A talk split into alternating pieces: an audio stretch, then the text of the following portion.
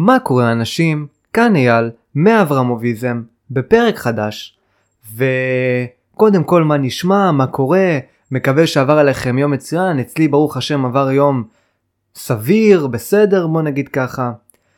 אמ, הפרק הזה הולך להיות הפרק הראשון בסדרה החדשה בפודקאסט, והסדרה היא פיזיקה עד המאה ה-20.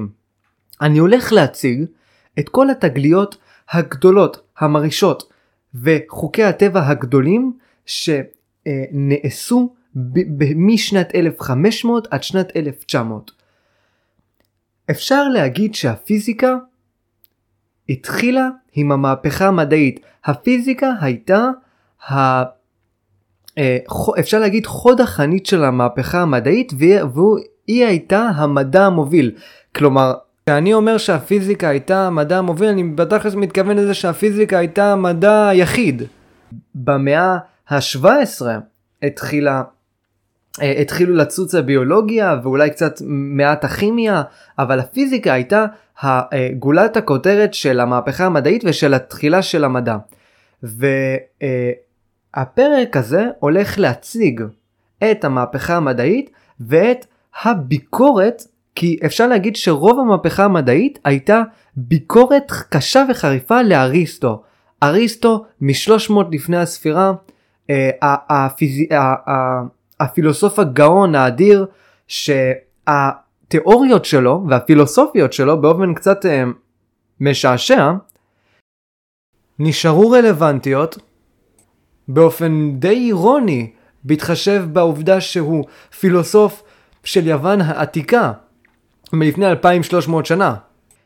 כלומר, אה, הרפואה שלו נשארה, התיאוריה שלו על הרפואה נשארה עד המאה ה-18, הפיזיקה שלו נשארה עד המאה ה-16 ופואטיקה שלו שזה אה, מדע האומנות ותיאוריה שלו על אומנות נשארה עד המאה ה-19.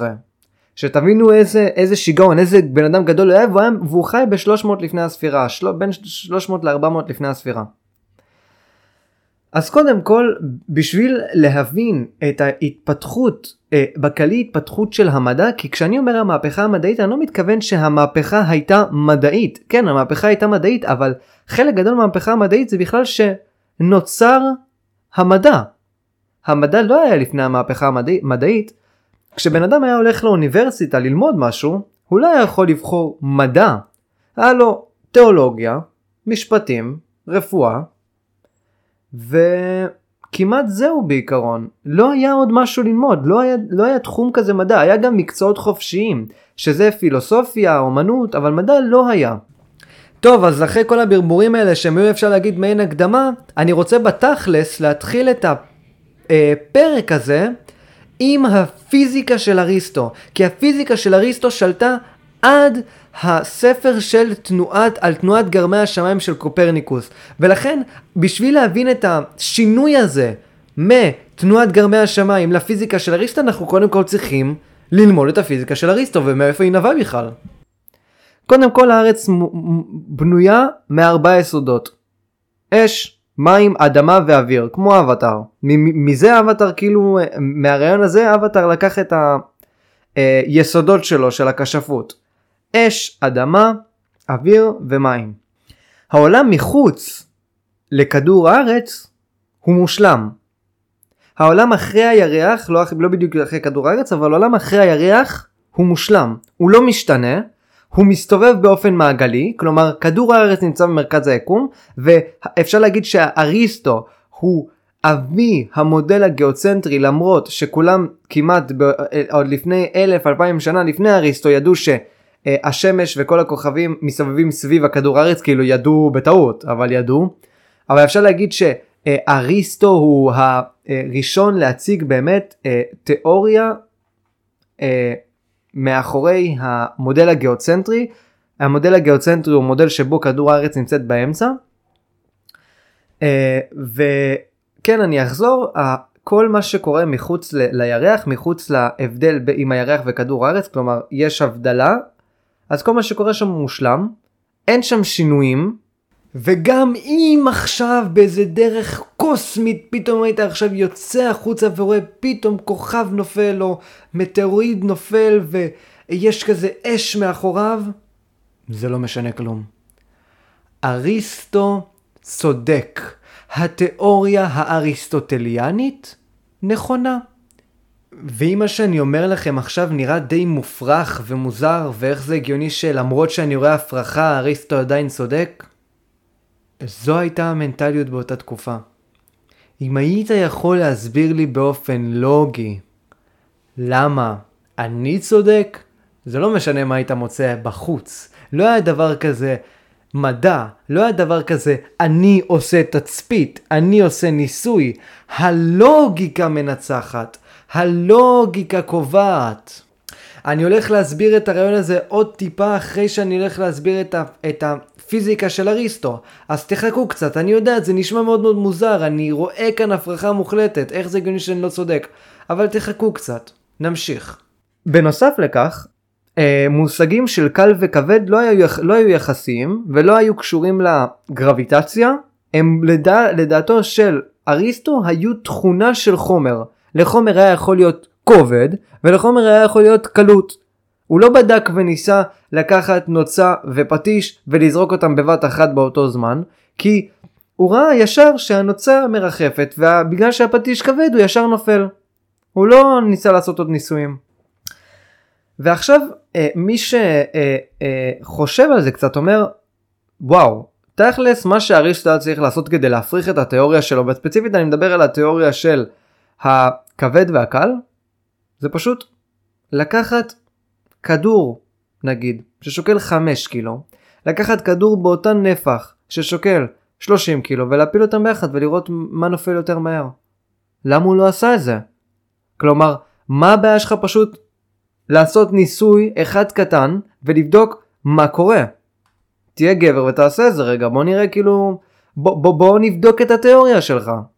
עכשיו הסיבה לכך שאריסטו לא בדק את התיאוריה שלו כמו שסביר שזה מה שאדם צריך לעשות כדי לראות אם התיאוריה שלו נכונה אחרי שהוא. אה, מפתח אותה, זה כי באותה תקופה המנטליות האנושית והמנטליות בכללי היוונית של היוונים תמכה בהוכחות לוגיות. היוונים האמינו שאתה יכול להסיק כל דבר ביקום מתוך הוכחות לוגיות ומתוך דדוקציה. ועכשיו אני גם הולך להסביר לכם בערך מהי דדוקציה, להציג לכם דוגמה ואחרי זה תבינו מה הקשר בין הפיזיקה של אריסטו לדדוקציה. אז מערכת דדוקטיבית זה מערכת שמתחילה עם הנחות בסיסיות שמהם אני חייב להגיע למסקנה מסוימת. מערכת דדוקטיבית זה כמו לוגיקה. הלוגיקה שאנחנו מכירים מבתי הספר לדוגמה או בפסיכומטרי מי שעשה. לדוגמה, הדוגמה לדעתי הכי מפורסמת, כל בני האדם הם בני תמותה, סוקרטס הוא בן אדם, לכן, משתי ההנחות האלה, אנחנו מקבלים שסוקרטס הוא בן תמותה.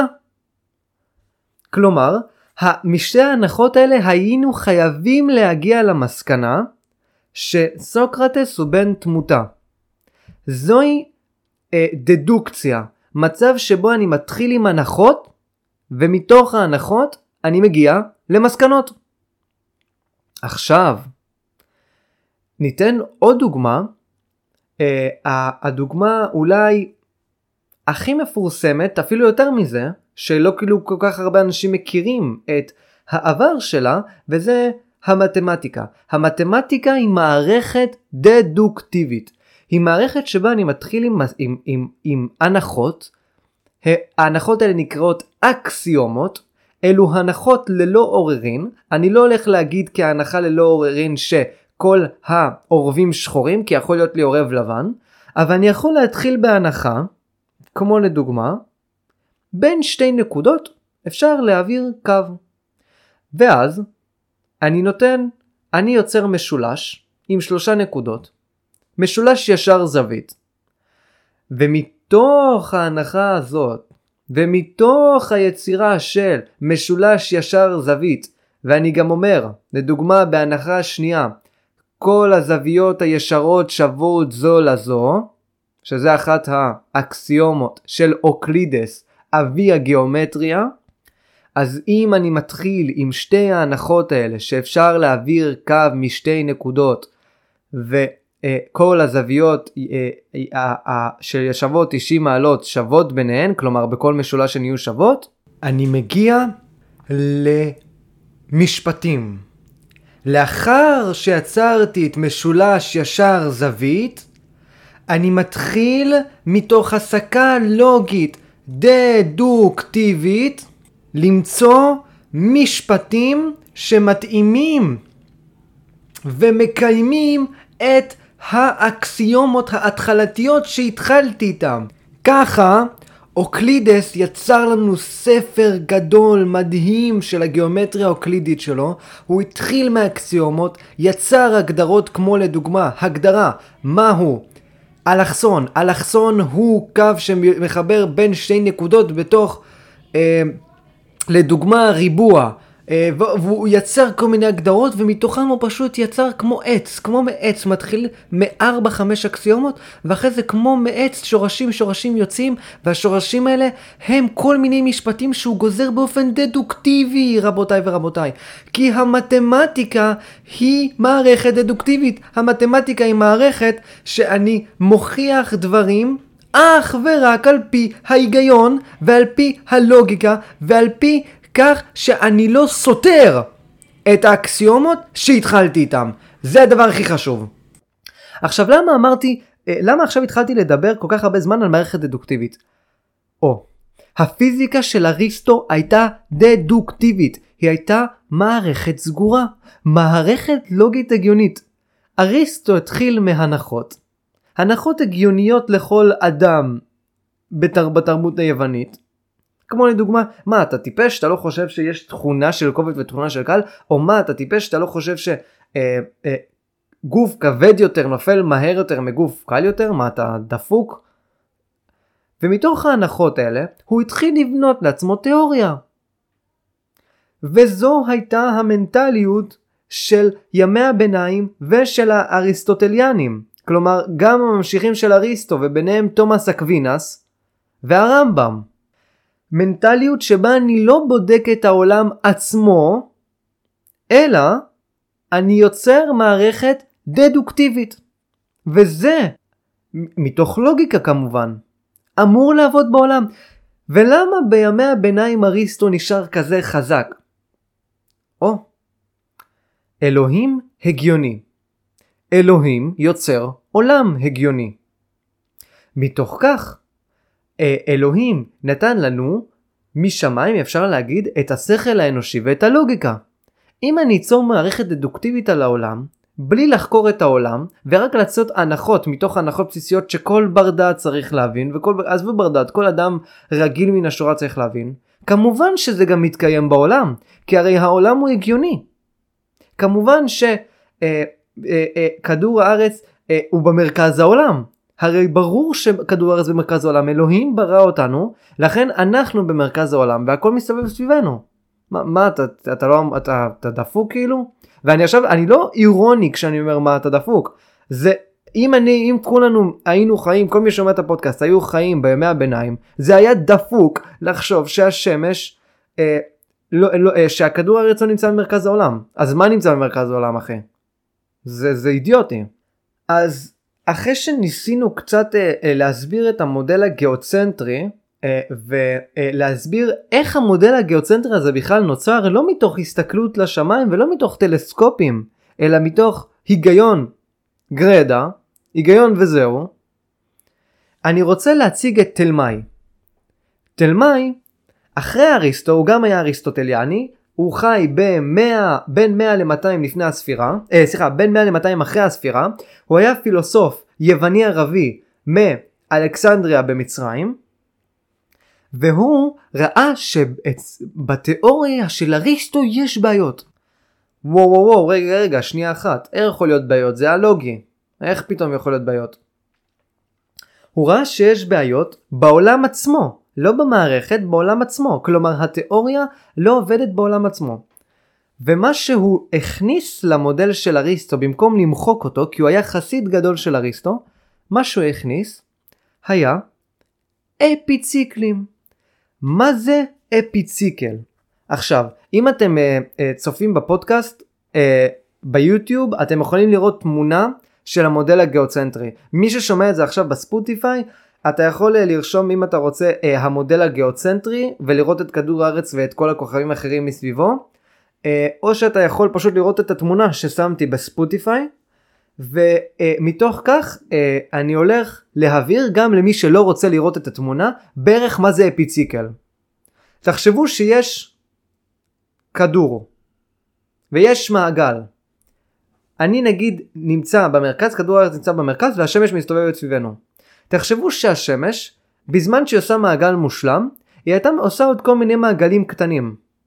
כלומר עוד פעם, השמש הייתה מסתובבת במעגל סביב כדור הארץ, ופשוט באמצע הייתה עושה כל מיני מעגלים קטנים. כמו כאלה ספירלות, ספירלות באוויר. למה יצרו את הרעיון הזה של הספירלות?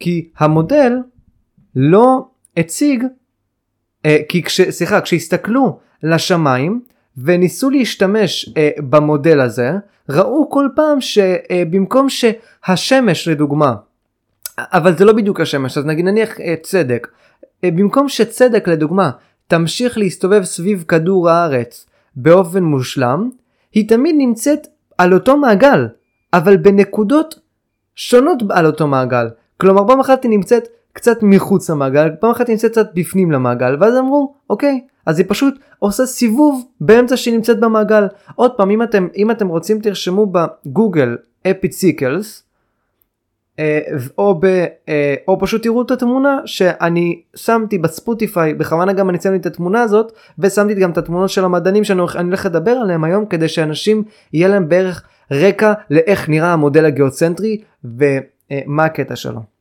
בתכלס, הרעיון שתלמי הביא הוא בסדר. כלומר במקום לתקן את הטעות מיסודה, הוא פשוט שם פלסטר על הטעות, הוא שם טלאי. זה כמו עכשיו שהיה לי צנרת, והצנרת הזאת הייתה מעבירה מים, ולפעמים פשוט אה, היו יוצאים, אה, אה, מתוך הצנרת הזאת היו כאילו יוצאים פתאום חורים, היה, היה פתאום חור בצנרת והמים היו יוצאים. אז או שאני מחליף את הצנרת, את, ה, את הצנרת ואומר שזה חרא של צנרת והיא פשוט לא, יכ, לא עובדת כמו שצריך, או שאני פשוט מתחיל להדביק פלסטרים בכל מקום, וכל שנייה יוצר חור אחד, כן? המודל הזה שגוי מיסודו, ולכן ברור שאתה צריך להתחיל להכניס אלפי אפיציקלים לתוך המודל כדי שאנשים יוכלו, אה, לדוגמה, כשהם מסתכלים למעלה, להגיד, אה, אוקיי, עכשיו אני מבין למה הכוכב נמצא כאן, הוא עשה איזשהו אפיציקל. עכשיו, חוץ מהמודל הגיאוצנטרי של תלמי, שהמודל הגיאוצנטרי של תלמי הוא זה שנשאר דומיננטי עד קופרניקוס, כן? עכשיו אה, קופרניקוס הוא אבי המהפכה המדעית, והמודל של תלמי נשאר עם האפיציקלים אה, עד לקופרניקוס, הוא נשאר רלוונטי עד לקופרניקוס. אה, חוץ מתלמי, היה לנו עוד יווני אחד, מעט מצחיק, באמת בחור קצת מצחיק, קצת שובב אפשר להגיד, שאמר, יאללה, בוא, בוא נתחיל לעשות שיגועים. שיגועים.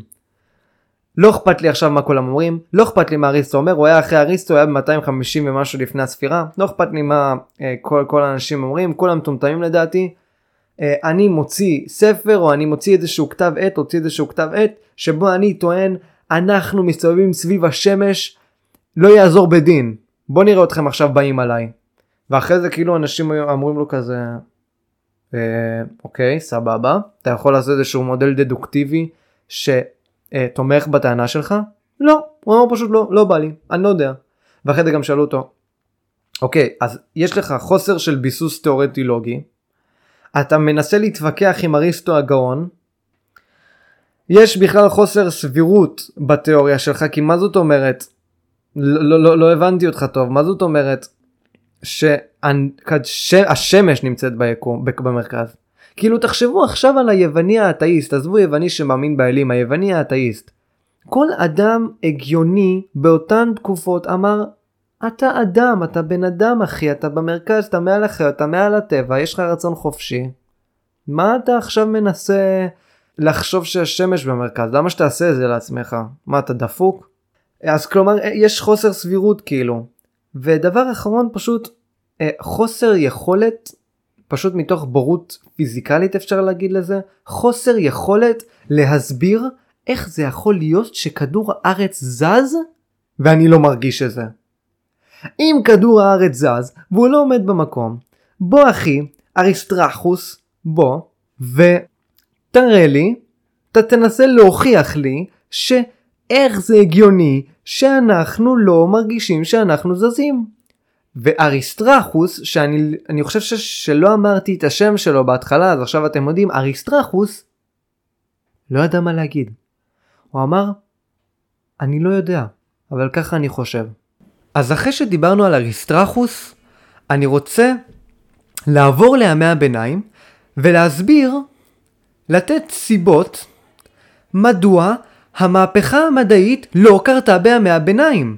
הרי זה מאוד מעניין, זו שאלה מעניינת, למה היא דווקא התחילה במאה ה-16 עם קופרניקוס? למה המהפכה המדעית, ובכללי פיתוחים מדעיים, לא התחילו גם בימי הביניים? זה לא שהשכל של המין האנושי היה קטן יותר או עלוב יותר. אה, אז באמת, זו שאלה מעניינת, למה זה ככה? בימי הביניים לא היה מונח כזה פילוסוף. כשאנחנו אומרים שהרמב"ם פילוסוף, או שתומאס אקווינס, שהוא אפשר להגיד הרמב"ם של הנוצרים, פילוסוף, אנחנו טועים. פילוסוף הוא מישהו שבונה מערכת תיאורמות, מערכת של טיעונים סגורה כמו מתמטיקאי, רק בתחומים של אתיקה, אה, של מטאפיזיקה, של אפיסטמולוגיה, של תורת ההכרה, איך אני יודע מה אני יודע, אה, וכל מיני שטויות כאלה. ממש כמו מתמטיקה. עכשיו, אה, שם לא היו, בימי הביניים לא היו פילוסופים, כי הייתה תורת מוסר, תורת משה הגדול, העצום והנערץ, תורת משה רבנו, תורת אלוהים. לא היה לך צורך להציג משהו חדש, כמו לדוגמה אני חושב שזה מוסרי, אה, אה, קפיטליזם חזירי, לדוגמה, שזה אה, מוסר ספורט קיצוני, אני חושב שזה מוסרי, אתה לא יכול להגיד שאתה חושב שזה מוסרי. כי אתה אובייקטיבי טועה, והנה מונח עוד נוסף. בימי הביניים היו אובייקטיביים, היו אבסולוטים, היו מוחלטים, היו אמיתות בעולם, ואם אתה חושב שזה לא מוסרי לתת כסף לעניים, כי אה, זה לא מוסרי מבחינת הספורט, אתה טועה אובייקטיבית, כי יש אלוהים, טרנסצנדנציה מוחלטת, עליונה, גיבורה, גדולה, שקובעת אם משהו הוא טוב, או אם משהו רע, אם משהו רשע, מרושע. אז בימי הביניים, לא רק שהמודל הגיאוצנטרי תמך בפסיכולוגיה של אותה קבוצה, כלומר של אותו, של אותם עמים בימי הביניים, לא רק שהוא הגיוני, לא רק שהוא תומך בחושים שלי, כלומר בחושים שלי שאני רואה שהשמש מצטובבת סביב כדור הארץ, לא רק שזה תומך באמונה הדתית שלי, שמש בגבעון דום וירח בעמק איילון, אה, אה, הפרק המפורסם שיהושע והצבא שלו רדף אחרי הערבים, אה, אחרי אה, הממלכות הדרום, כדי לחסל אותם, אז, אה, והשמש נעצרה, הנה תראה, השמש עצרה, לא כדור הארץ עצר, סום את הפה שלך אחי, זה לא משנה מה אתה חושב. התנ"ך הוא התשובה להכל, ואנחנו לא צריכים לחשוב מעבר לכך.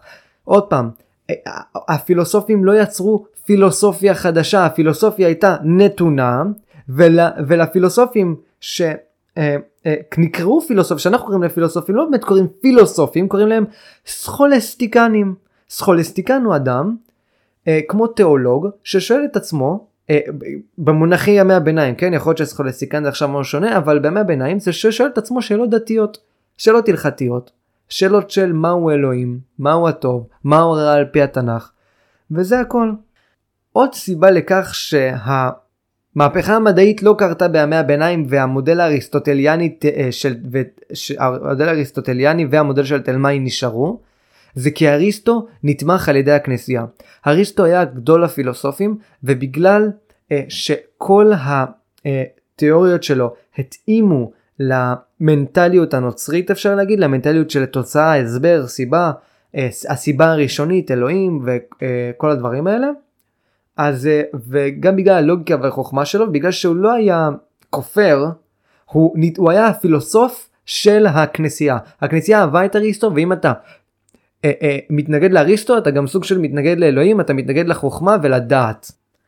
עכשיו אנחנו יוצאים מתקופת ימי הביניים אל תקופת הרנסאנס, אל אותה תנועה חברתית שצצה לה באיטליה, אה, והיא הייתה תנועה, אפשר להגיד, חילונית באיזשהו אופן, תנועה שמקדשת את האדם, שמקדשת את האומנות, שמקדשת את היצירה. אה, באותה, אה, באותם שנים ב, באיטליה, ואני מאוד אה, אה, ממליץ לכם אה, לקרוא את הספר של מקיאוולי שנכתב בש, בשנות הרנסאנס, שתראו שהכנסיות אה, אה, היו מושחתים והמלכים היו מושחתים וכולם היו מושחתים ולא היה שום ערך למוסר באותה תקופה.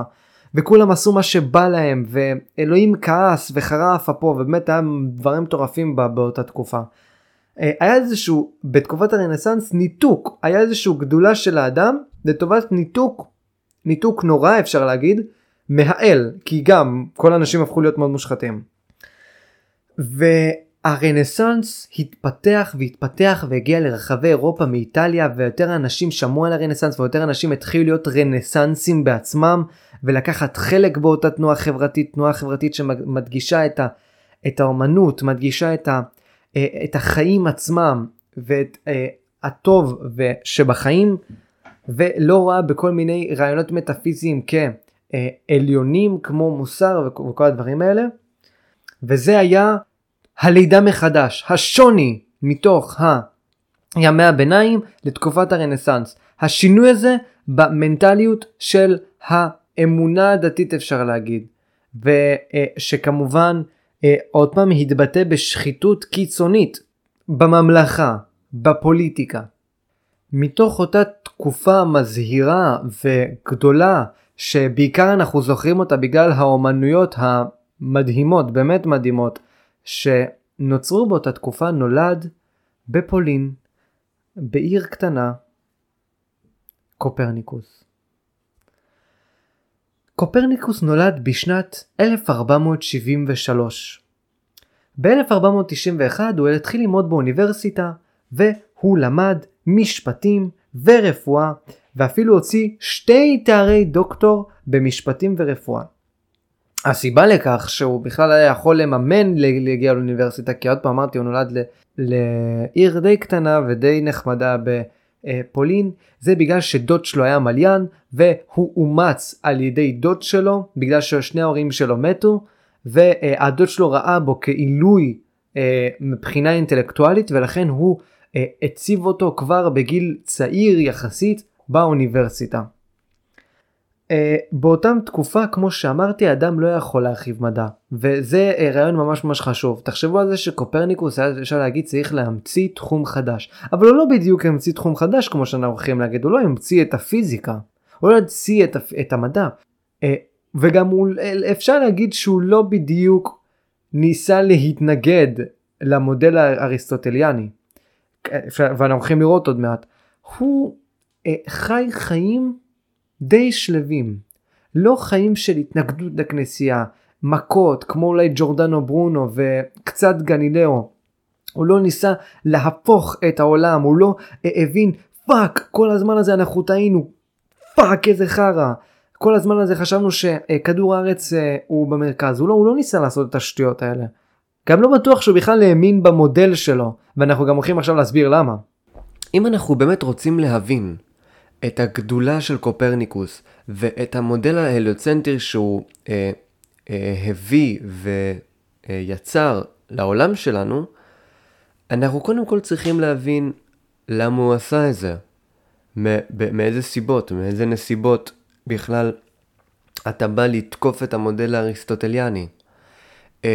ובשביל שנבין את התחלת החיכוך בין קופרניקוס לאריסטו, אנחנו קודם כל צריכים להסביר את בעיית הספנים שהחלה בשנת 1500.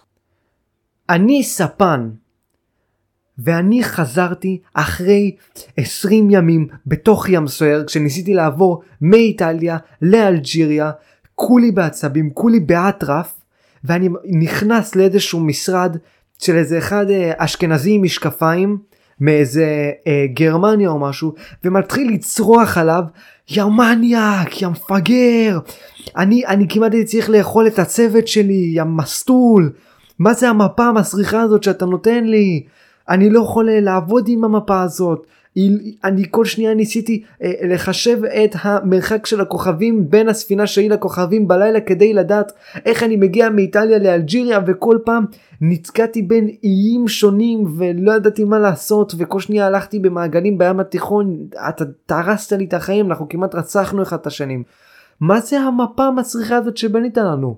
ועכשיו המפה הזאת שהוא בנה להם היא הייתה מפה שמבוססת על המודל של תלמי מפה על המודל הגיאוצנטרי שבו על פי חישוב של כוכבים בלילה חישוב של מקומות של כוכבים אני יכול לדעת אה, מה המרחק שלי מאיטליה ומאיטליה לאלג'יריה ואיך אני יכול עכשיו אה, מהנקודה שלי אה, להפנות את הספינה שלי כדי להיות ישר דוך לאלג'יריה.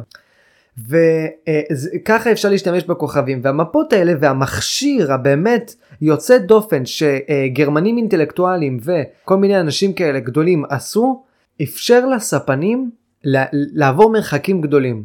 עכשיו אפשר במרכאות רוב הפעמים התוצאות היו שגויות בקטנה כי עדיין היו אמרתי היו אפיציקלים השגיאות היו אה, קטנות והספנים בערך היו יכולים אה, אה, לעבוד אבל אם לא הצליחו נגיד עכשיו לשבתאי לא עשו אפיציקל ביום ההוא בשנה הזאת שתבינו איזה טמטום זה האפיציקל הזה. אתה אשכרה צריך לעשות לכל שנייה ושנייה לבדוק בכל כוכב לכת איזה אפיציקל הוא עושה בשעה הזאת וביום הזה בשנה ואם אתה טועה אתה אשכרה גורם לכך שהספן המסכן ביום שבו לא בדקת תבינו איזה עבודה קשה זה היה יכול להיות. זה היה יכול להיות עבודה של איזה 40 שנה לעשות רק אפיציקלים לכוכב אחד במשך לכוכב לכת אחד במשך כל השנה.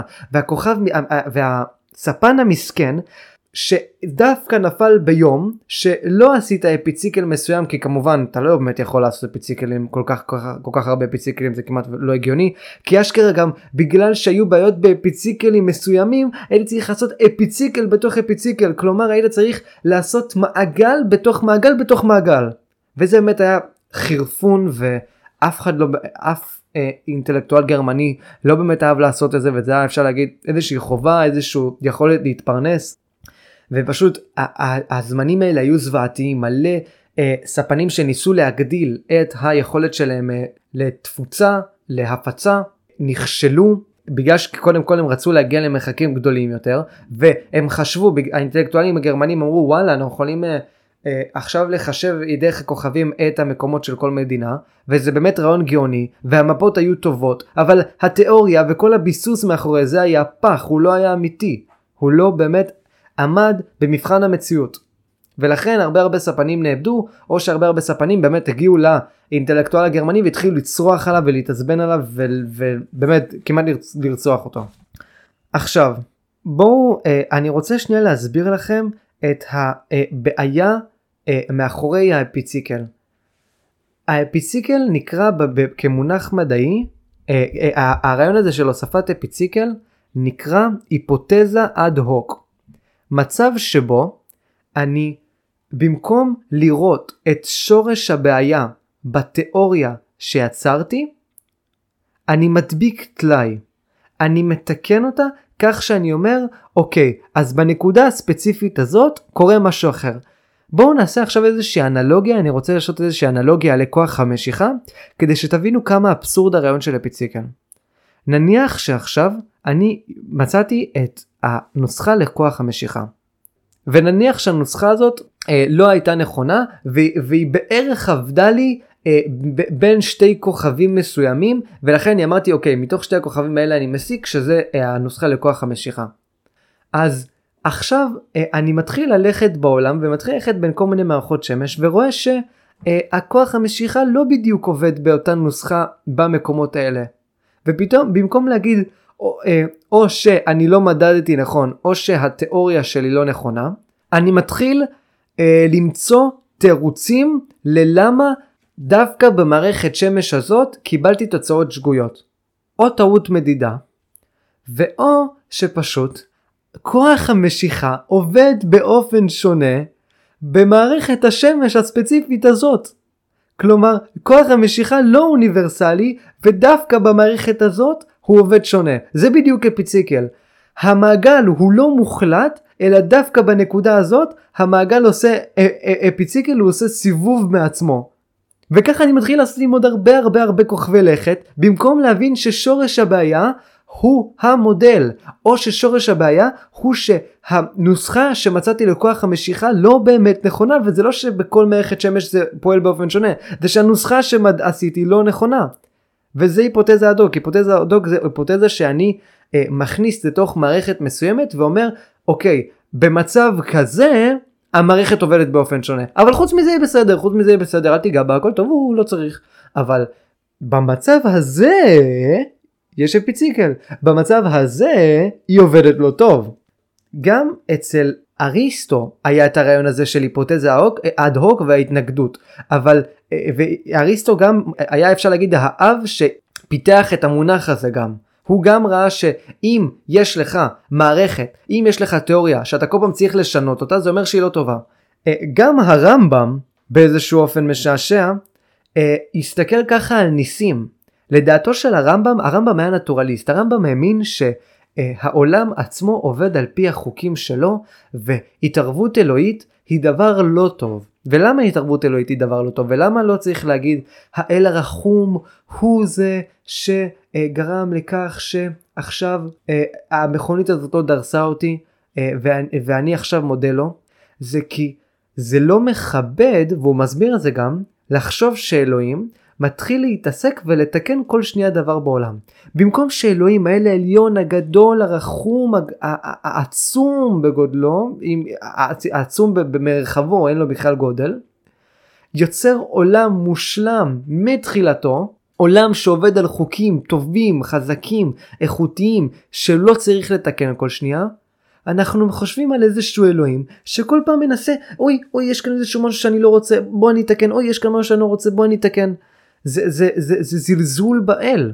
אני אתן גם אפילו איזושהי אנלוגיה. נניח שאני מוסכניק ואני בונה אוטו, וכל שני וחמישי רמי, מכרתי את האוטו לרמי, ורמי כל הזמן מגיע אליי וצורח עליי, היי עלי המניאק, יא מפגר, עוד פעם אתה הבאת לי את האוטו המסריח הזה, כל שני וחמישי אני מגיע אליך, ואתה צריך לתקן לי את האוטו. אני רוצה פשוט להגיע פעם אחת לעבודה, בשקט, ביום שני או ביום חמישי, בלי שיגועים ובלי טרטורים, ובלי להגיע אליך כל פעם בשעה שש אחרי העבודה, כדי שתתקן לי את האוטו.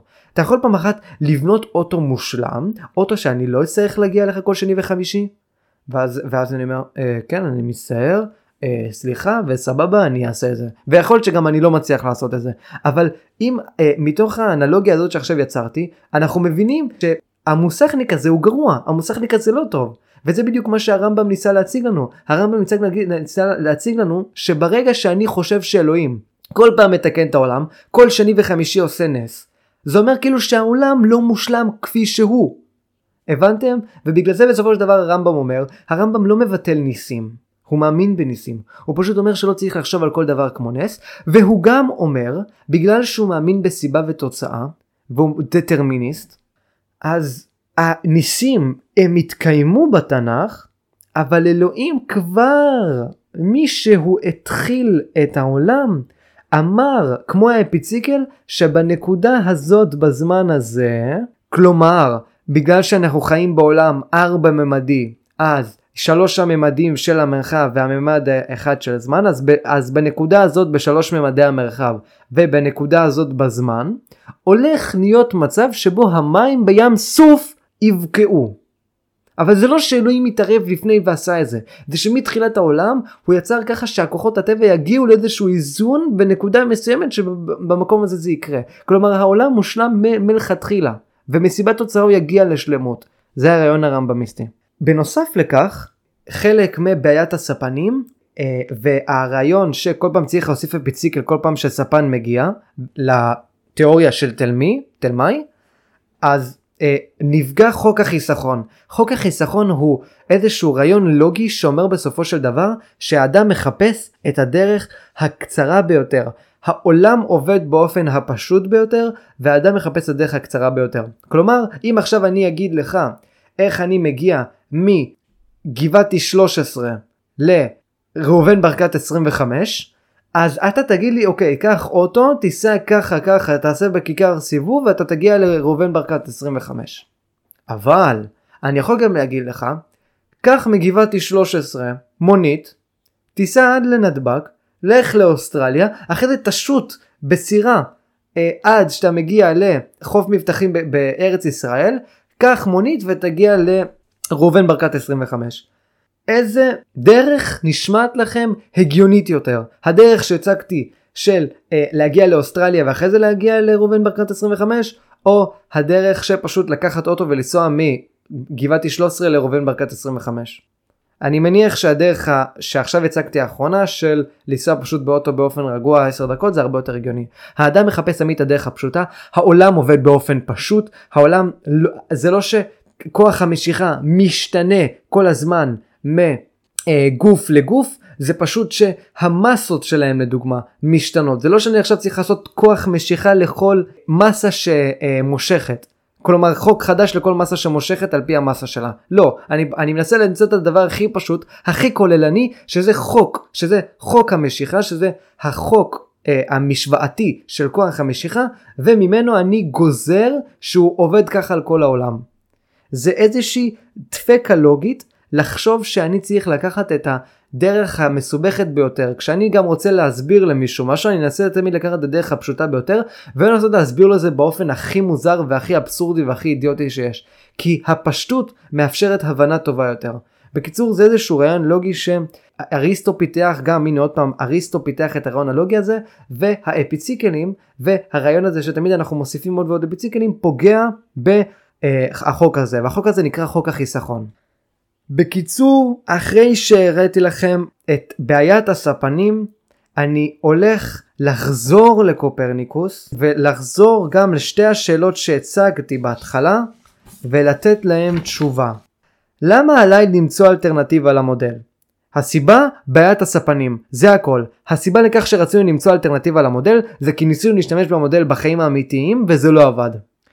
למה התחלנו לחשוב על זה במאה ה-16? יש סיבות רבות. קודם כל, הרנסאנס. הרנסאנס מעודד מחשבה עצמית. דבר שני, יש כעת אינטלקטואלים שיכולים לשבת ולחשוב בזמן שדוד שלהם מממן אותם, כמו קופרניקוס. צצו אוניברסיטאות רבות. הייתה את מהפכת הדפוס. אדם חופשי יכול לשבת ולקרוא ספרים בגלל מהפכת הדפוס ולהתקל בבעיות וקשיים בין התנ"ך לבין הספרים החדשים. כמו כן, אה, אה, הרנסאנס גם הציג כל מיני שיטות מחשבה שקצת כופרות אה, באריסטו ובדת. שיטות מחשבה שבה אני מסתכל על העולם עצמו ומתחיל להשיג דברים מהעולם עצמו. וזה גם נותן איזשהו drive למהפכה המדעית. ועוד פעם, בגלל שקופרניקוס היה כל הדברים האלה שעכשיו הצגתי, קורא ספרים, אה, מהפכת דפוס, דוד עשיר, גדל ברנסאנס, הציעו לו איזושהי משרה לתקן את בעיית הספנים ואמרו לו כתוב איזשהו ספר או תנסה איזשהו ליצור איזשהו משהו שבו אתה תוכל לתקן סוף סוף את בעיית הספנים הארורה הזאת. וקופרניקוס אמר וואו וואו וואו וואו נראה שיש לנו פה ליצן בוכת. כשהוא ניסה להשתמש במודל של תלמי הוא לא הצליח בלי לבנות עוד אפיציקלים לעזור לספנים לא לאכול אחד את השני באמצע המסע שלהם מאיטליה לאלג'יריה. והוא החליט יום אחד, יום בהיר, לשנות בוא ננסה שנייה לעשות דבר קטן זה ממש כאילו זה לא אה, זה היה ממש כאילו חלום אפילו אפשר לחשוב על זה ככה איזשהו פשוט איזשהו רעיון שהוא אמר לעצמו. אני חוזר שנייה לטרסימחוס ואני חוזר למודל של השמש שנמצאת במרכז היקום. האם אני אוכל לפתור את בעיית הספנים כשאני מחליף תפקידים בין השמש לכדור הארץ? סתם איזשהו ניסוי מחשבה שזה עלה לו. סתם. וכן. האפיציקלים כמעט לגמרי נעלמו. קופרניקוס הפך להיות המושיע. הוא הביא לנו תיאוריה נקייה יותר, אסתטית יותר, במונחים האריסטוטליאנים. כלומר, אין יותר היפותזות אד הוק, ואין יותר אפיציקלים, ואין יותר דברים מוזרים, וחוק החיסכון פועל, רק היינו צריכים לוותר מהאגו, לשחרר ממנו, לפרש את פסוקי התנ"ך באופן מעט שונה, ולהניח שהשמש נמצאת במרכז מערכת השמש. הדבר הזה היה מהפכני. קופרניקוס מת בשיבה טובה, לא העלו אותו על מוקד, הוא לא חשב מחשבות מתוך הרעיון הזה שעכשיו השמש נמצאת במרכז היקום. הוא לא חשב בכלל שהמודל שלו אמיתי. אם היו שואלים אותו, מה אתה חושב שאתה ברמה של אריסטו? הוא היה אומר וואו וואו וואו רגע רגע שנייה אחת אני לא אמרתי שאני ברמה של אריסטו אני בסך הכל רציתי שספנים יחזרו, יחזרו הביתה בשלום. אין כאן שום קשר. אני קופרניקוס אני לא ברמה של אריסטו בואו שנייה נירגע ונסתכל על המודל שיצרתי כמודל פרקטי וזהו כמודל פרקטי גרידא. אין במודל הזה שום דבר אחר. גם יש בהקדמה, אני לא קראתי את הספר הזה, אבל בהקדמה אני יודע שקופרניקוס, ואני חושב גם אה, אה, מישהו שהכיר את קופרניקוס, רשמו שהספר הזה הוא בסך הכל מודל פרקטי. הספר הזה אין לו שום קשר למציאות. קופרניקוס לא ברמה של אריסטו, אריסטו יודע מהי המציאות, אריסטו יודע איך המציאות בנויה ואיך היא צריכה להיבנות. קופרניקוס לא עכשיו איזה אחד גאון ענק אה, בעולם המדע אפשר להגיד, הוא פשוט יצר איזשהו מודל פרקטי כדי לאפשר לספנים המסכנים לחזור בשלום הביתה לנשים שלהם. אין למודל הזה שום קשר למציאות. אתם ביקשתם ממני לפתור את בעיית הספנים ואני פתרתי אותה. מה עכשיו אתם רוצים ממני? ובאמת, אחרי שהוא יצר את המודל הזה, והיו כל מיני אה, אינטלקטואלים שניסו לבנות מפות ומכשירים שימדדו את המרחקים בהנחה שכדור הארץ זז סביב השמש, וואו, פתאום הכל עובד. פתאום אני לא צריך כל שני וחמישי שיגיע לה איזה אחד ספן עצבני ענק ויצרח עליי ויפריע לכל האוניברסיטה ולכל אולי אזור עבודה שאני יושב כאן אני בונה לעצמי מפה הרבה הרבה יותר פשוטה, הרבה יותר הגיונית, וסוף סוף ספנים יכולים לחזור הביתה בשלום לנשים שלהם ולחיות חיים רגועים ושלווים. בתכלס אבל, נתנו לקופרניקוס יותר מדי קרדיט. קופרניקוס הוא אולי אבי המודל ההליוצנטרי, אבל הוא לא האב של המהפכה המדעית מהבחינה המנטלית ומבחינת שינוי הפרדיגמה, ועכשיו אני גם הולך להסביר מהי פרדיגמה. פרדיגמה בתכלס היא המתודולוגיות, המתודות והשיטות שאדם משתמש בהם ויכולות החשיבה שיש לאדם בתקופה מסוימת ובחברה מסוימת. לדוגמה, אם עכשיו אני בימי הביניים, השיטות חשיבה שלי יהיו שיטות חשיבה ומנטליות שמתאימה לימי הביניים, זוהי פרדיגמה. וקופרניקוס הוא לא משנה הפרדיגמה, קופרניקוס אולי האיץ ונתן את המודל ההליוצנטרי הראשון, זה לא בדיוק המודל ההליוצנטרי כי הוא טעות, ואני גם הולך להסביר למה.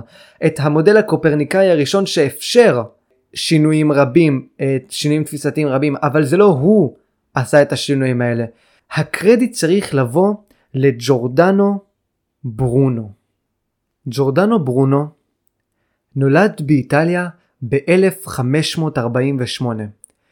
הוא נולד למשפחה די אה, עשירה אפשר להגיד, די קשורה לממלכה, ואת רוב חייו הוא חי כפובליציסט, כמישהו שמציג נאומים לרחבי הקהל, מציג נאומים למלכים ומציג נאומים בחצרות של אה, מלכים ואנשים חשובים רבים. וכאשר הגיע לג'ורדנו ברונו הספר של קופרניקוס, הספר הגדול על תנועתם של גרמי השמיים, ג'ורדנו ברונו מתוך איזושהי מנטליות של פושע, כי ג'ורדנו ברונו באמת היה אפשר להגיד פושע אה, במחשבה שלו, התחיל להסיק מסקנות, בניגוד לקופרניקוס. ג'ורדנו ברונו הוא המדען, אפשר להגיד המשוגע ביותר אה, לא בדיוק המשוגע מבחינה שהוא אה, רצח אנשים, מבחינת העזות שלו. הוא פשוט אמר, התיאוריה של קופרניקוס היא לא רק מודל, היא תיאוריה אמיתית. היא תיאוריה קיימת, היא תיאוריה שמתקיימת במציאות, ואני הולך להוכיח לכולם שהיא מתקיימת.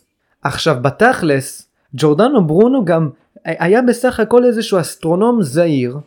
הוא היה כן, הוא היה פובליציסט, אבל רוב המדענים בתקופת קופרניקוס ואחרי הוצאת הספר לא באמת חשבו שאשכרה אה, השמש נמצאת במרכז היקום.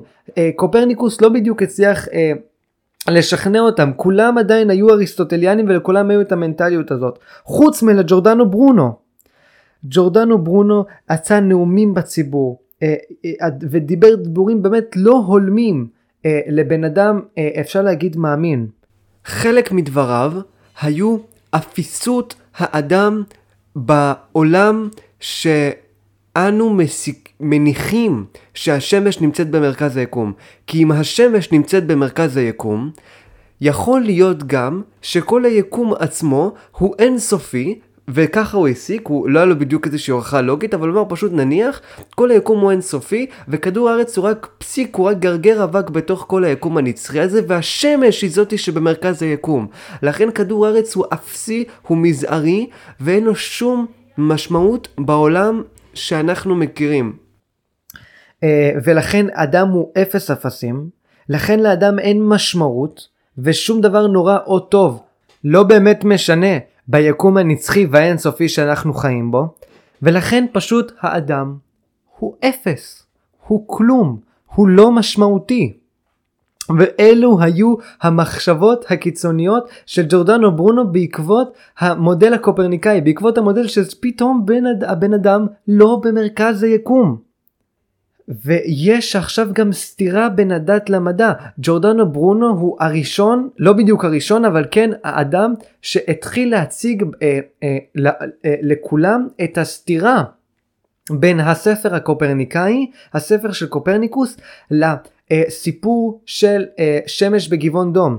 הסיפור אה, הגדול הזה ש, אה, שיהושע ואנשיו ניסו לרדוף אחרי אה, הברית הדרום כדי אה, לחסל אותם ולעזור אה, לבני הברית שלהם. כלומר כתוב שם, ממש כתוב, שוידם אה, השמש וירח עמד שמש בגבעון דום, כלומר השמש עומדת, כבר פעמיים אמרו שהשמש נעצרה. וזה סותר את הרעיון שהשמש היא במרכז, השמש לכאורה נחה וכדור הארץ הוא זה שזה, אז איך אתה מסביר את זה? זה מה שהיה המחשבות של ג'ורדנו ברונו כשהוא הלך לכל מיני אנשי כנסייה ולכל מיני אנשים כאלה ותכל'ס זה מגיע לו אה, בהתבסס בדברים שהוא אמר אז איך אתה מסביר את זה? איך אתה מסביר את הסתירה הזאת? ובקיצור היה באמת פושע ובן אדם באמת חזק בטבעו ואדם עצום והאדם הראשון שמת למען המדע.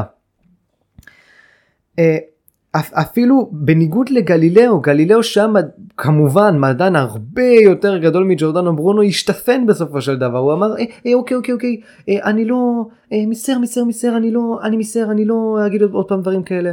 אה, סליחה מחילה אה, הכדור הארץ הוא מסתובב סביב השמש אה, המסתובבת סביב כדור הארץ. החוקים שאמרתי הם לא בדיוק נכונים אריסטו צודק. אה, סליחה אני מצטער שופטת סליחה אני מצטער הכמורה והכנסייה אני לא אעשה את זה יותר, ובסוף הוא קיבל כאילו, מה, מה, אתה שמש אחי? מה, אתה נחום שמש? קיבל מעצר בית. מה זה חרא הזה? מה זה העונש המפגר הזה? מעצר בית. עוד מעט אתי התימניה הזאת תבוא אליו. מה זה שטויות האלה? Uh, עכשיו בכללי ג'ורדנו ברונו בכלל מת במוות קטלני ג'ורדנו ברונו נשרף בעיני הציבור עוד פעם הוא עלה על מוקד והלשון שלו מוסמרה, מוסמרה ללסת שלו כי לפני שהדליקו אותו והכל הוא עדיין, עדיין היה יכול לצרוח ולדבר הוא באמת צרח ודיבר ולכן פשוט מסמרו את הלשון שלו ללסת שלו באמת בן אדם קיצוני. אז עם כל הסיבות שמניתי עד עכשיו ועם ג'ורדנו ברונו אנחנו מתחילים לשים לב לשתי, לשלושה דברים אפשר להגיד.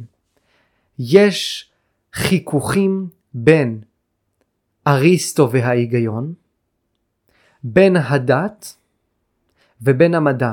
שלושת הגורמים האלה מתחככים ורבים אחד עם השני.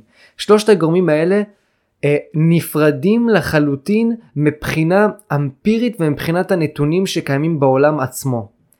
שתי הנתונים האחרים של הלוגיקה ו- אה, אה, והדת כבר מתרחקים מהעולם עצמו. הדת כבר לא אומרת דברים נכונים על העולם עצמו הפיזי. הלוגיקה מדברת רק על מערכות לוגיות מופשטות, דדוקטיביות כמו המתמטיקה, והמדע בכלל אשכרה מדבר על העולם עצמו. ג'ורדנו ברונו הוא אה, גם האיץ את המדע והאיץ את הרעיון המדעי אה, וחיזק יותר את התפיסה שיש עכשיו מחלוקת בין שלושת הגורמים האלה ואפשר להגיד שהמדע מנצח אם אנחנו רוצים להגיד אמיתות על העולם הפיזי שקיים כאן. אנשים אחרי ג'ורדנו ברונו והנה המהפכה המדעית האמיתית מהפ... המהפכה של הפרדיגמה המהפכה שבה אדם משנה את מתודת המחשבה שלו את שיטת המחשבה שלו במקום להסתמך אך ורק על ספר הספרים האדם מתחיל להסתמך על חושיו האדם מתחיל להסתמך במקום על הלוגיקה על נתונים אמפיריים. ומתוך ג'ורדנו ברונו וקופרניקוס אנחנו מתחילים לבנות מתודה חש... חדשה, שיטה לחשיבה חדשה, שיטה שבה אני לא מסתמך רק על השכל, שיטה שבה אני לא מסתמך רק על ספר הספרים, שיטה שבה אני מסתמך על מציאת נתונים אמפיריים בעולם הזה, על נתונים מדעיים בעולם הזה. וזה השינוי הגדול.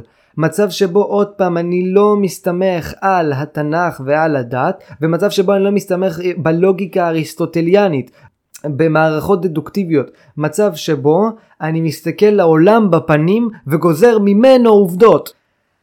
בזמן שאריסטו יצר מציאות מתיאוריה, התיאוריה הלוגית, המדענים יוצרים תיאוריה מהמציאות. ההיגיון והמדע לא אחדים. זה שאנחנו חושבים שאלוהים פועל באופן הגיוני לא אומר שהוא פועל על פי ההיגיון שלנו. הוא פועל על פי היגיון של עולם השלמות בהתאם למה שהוא חושב. ואם הוא חושב שצריך לעשות שהשמש תהיה במרכז כי כך באמת נוכל לחיות באופן הכי המיטבי ביותר, אנחנו צריכים להבין שזה ההיגיון האמיתי. זה ההיגיון המוחלט. זה ההיגיון הנכון. עכשיו, כדי לאשש ולהפריך את התיאוריה הקופרניקאית, אנחנו צריכים להשיג נתונים בעולם, ולכן יהיו אנשים שאני הולך לדבר עליהם בפרק הבא, כמו טיכו בראה, שהולכים לצ... אה, אה, לבנות מערכות נתונים ענקיות וגדולות, כדי לנבא דברים אסטרולוגיים, שזה שטות מוחלטת, ומצד שני, אה, לנסות לאשש ולאמת או להפריך את התיאוריה הקופרניקאית. אוקיי, אז כך נגמר הפרק הראשון בסדרה של פיזיקה עד המאה ה-20. עכשיו, אני גם רוצה לעשות סיכום לפרק הזה, וגם אני רוצה רק להדגיש איזשהו משהו קטן שאמרתי בסוף.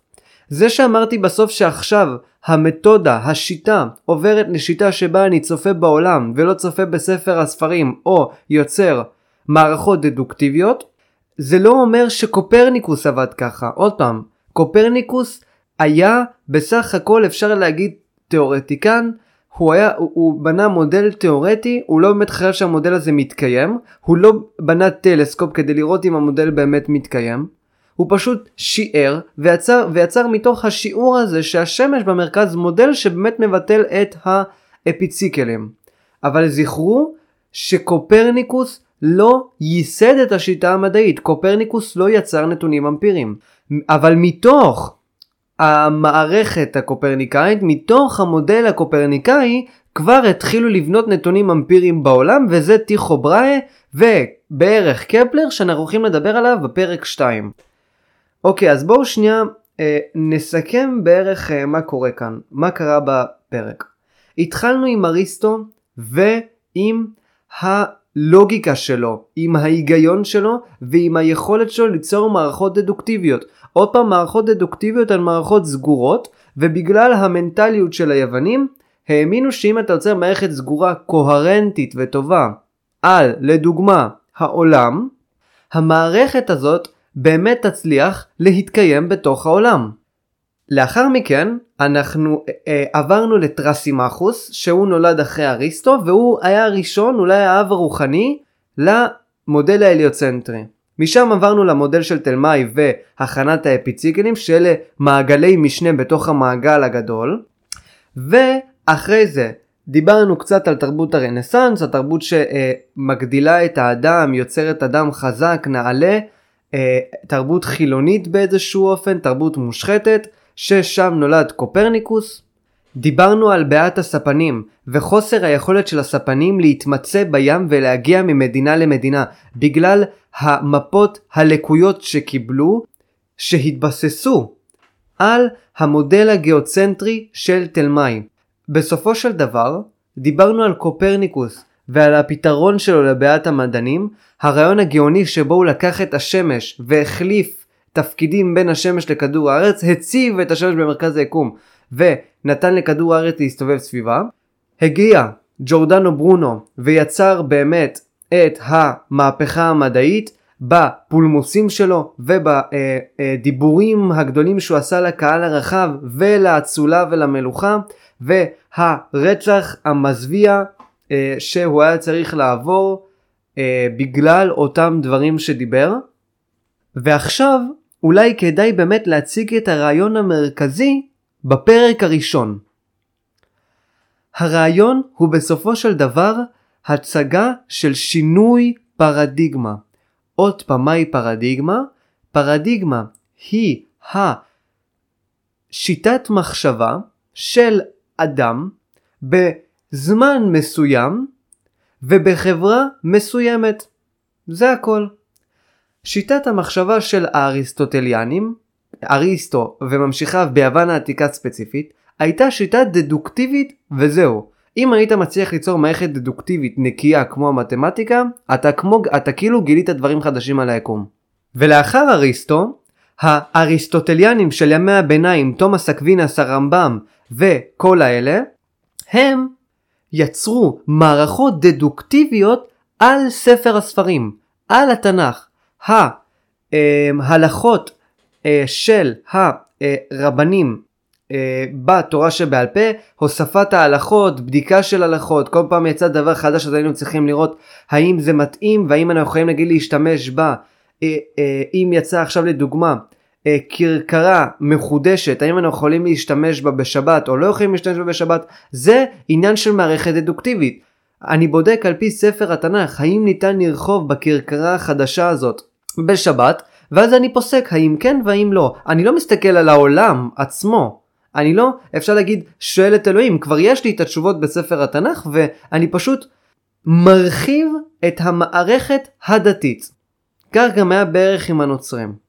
ובגלל שכל התשובות בתכלס היו נתונות בספר התנ"ך, ואדם לא היה יוצא החוצה ובודק דברים אחרים חוץ מהתנ"ך, לא היה צורך בשאלת שאלות אחרת. אנשים לא שאלו את עצמם נגיד מהי משמעות החיים כי משמעות החיים הייתה נתונה. אנשים לא שאלו את עצמם איך זה הגיוני שכוכבי הלכת נעים סביב כדור הארץ כי לא היה לזה שום קשר לספר התנ"ך. אנשים שאלו אותם שאלות אתיות, אנשים שאלו אותם שאלות כמו איך יכול להיות שאנחנו נותנים ערכים אנתרופומורפיים, ערכים אנשתיים על אלוהים. כאלה שאלות יצרו, שאלות דדוקטיביות. ואחרי שעזבנו את תקופת ימי הביניים אל עבר תקופת הרנסאנס, וקיבלנו כל מיני רעיונות חדשים, רעיונות חילונים, אומנויות חדשות, מרכזיות האדם, אה, שירה, תרבות חדשה, שאין להם שום קשר לספר התנ"ך, התחילה לצוץ פרדיגמה חדשה. אנשים התחילו לשאול את עצמם שאלות חדשות, אבל אלה היו בינתיים שאלות מאוד מאוד קטנות. ואחרי זה הגיע קופרניקוס, פתר את בעיית הספנים, החליף תפקידים בין השמש לכדור הארץ, הגיע ג'ורדנו ברונו, התחיל לדבר אמרות נוראיות מעוררות באותה תקופה, הכנסייה לא הייתה יכולה לשמוע את הדברים האלה, העלתה את אה, ג'ורדנו ברונו למוקד, ובצדק, כי באותה תקופה לא היה דבר כזה מוסר סובייקטיבי או לא היה דבר כזה מוסר שאין לו קשר לאלוהים ואם בן אדם היה מתחיל להגיד דברים כמו האדם הוא אפס אפסים לאלוהים לא אכפת מהאדם אז האנשים היו מתחילים להשתגע ברחובות כי לאנשים אין עוד מערכת אחרת לא היה שם מרקסיזם או משהו אז הכנסייה בצדק העלתה על מוקד את ג'ורדנו ברונו. ואחרי ג'ורדנו ברונו זהו נגמר. אנשים כבר מתחילים לשאול שאלות שאין להם קשר לדת. ועכשיו סוף סוף נוצר שינוי פרדיגמה. שינוי בתפיסה של האדם בעולם שינוי בשאלת השאלות שאדם שואל בהתאם לתקופתו בזמן המסוים שהוא נמצא הרנסאנס קופרניקוס וג'ורדנו ברונו יצרו שינוי תפיסתי שינוי מנטלי וזה מה שחשוב הפרק הזה לא כל כך מדעי כי באותה תקופה לא היה מדע. אנחנו גם בפרק הזה בכלל לא הגענו למדע. עוד לא פיתחנו את הכלים המדעיים. אני רק נתתי כל מיני כלים מדעיים שהשתמשו בהם בקטנה, נתונים אמפיריים, דברים כאלה, אבל עד עכשיו לא הגדרתי את המדע, עד עכשיו לא היה מדע, וקפלר, המדען הראשון, עדיין לא הגיע. ובשביל לדעת את הדברים האלה, תצטרפו אליי לפרק הבא, פרק 2 בסדרה, פיזיקה עד המאה ה-20, ותגלו איך נוצר המדע, מהו מדע, מיהו קפלר ומיהו טיכו בראי, ואיך עכשיו שינינו לגמרי, באופן מוחלט, את הפרדיגמה לפחות באוניברסיטאות. אז מקווה שנהנתם מהפרק הראשון בסדרה. יצרתי את הסדרה הזאת לא כי משעמם לי, אני לא באמת אה, מתעניין גד, גדול בפיזיקה ישנה, אני מתעניין בפיזיקה החדשה. הסיבה לכך היא כי אני רוצה אחרי הסדרה הזאת, אולי עם הפסקה של עוד כמה פרקים, לעשות סדרה על מכניקת הקוונטים, על השינוי התפיסתי הגדול שהחל במאה ה-20. בגלל זה גם קראתי לפודקאסט הזה, לסדרה בפודקאסט הזה, אני מצטער, פיזיקה עד המאה ה-20. אז הסיבה שאני עושה את הסדרה הזאת, סדרה שהולכת להיות משהו כמו שלוש, שלושה פרקים, ארבעה פרקים. אה, זה פשוט כדי לתת לכם רקע למאה ה-20. אז אה, עוד פעם תצטרפו אליי אם אתם רוצים לפרק השני בסדרה הזאת ושיהיה לכם יום מוצלח. ביי ביי ביי ביי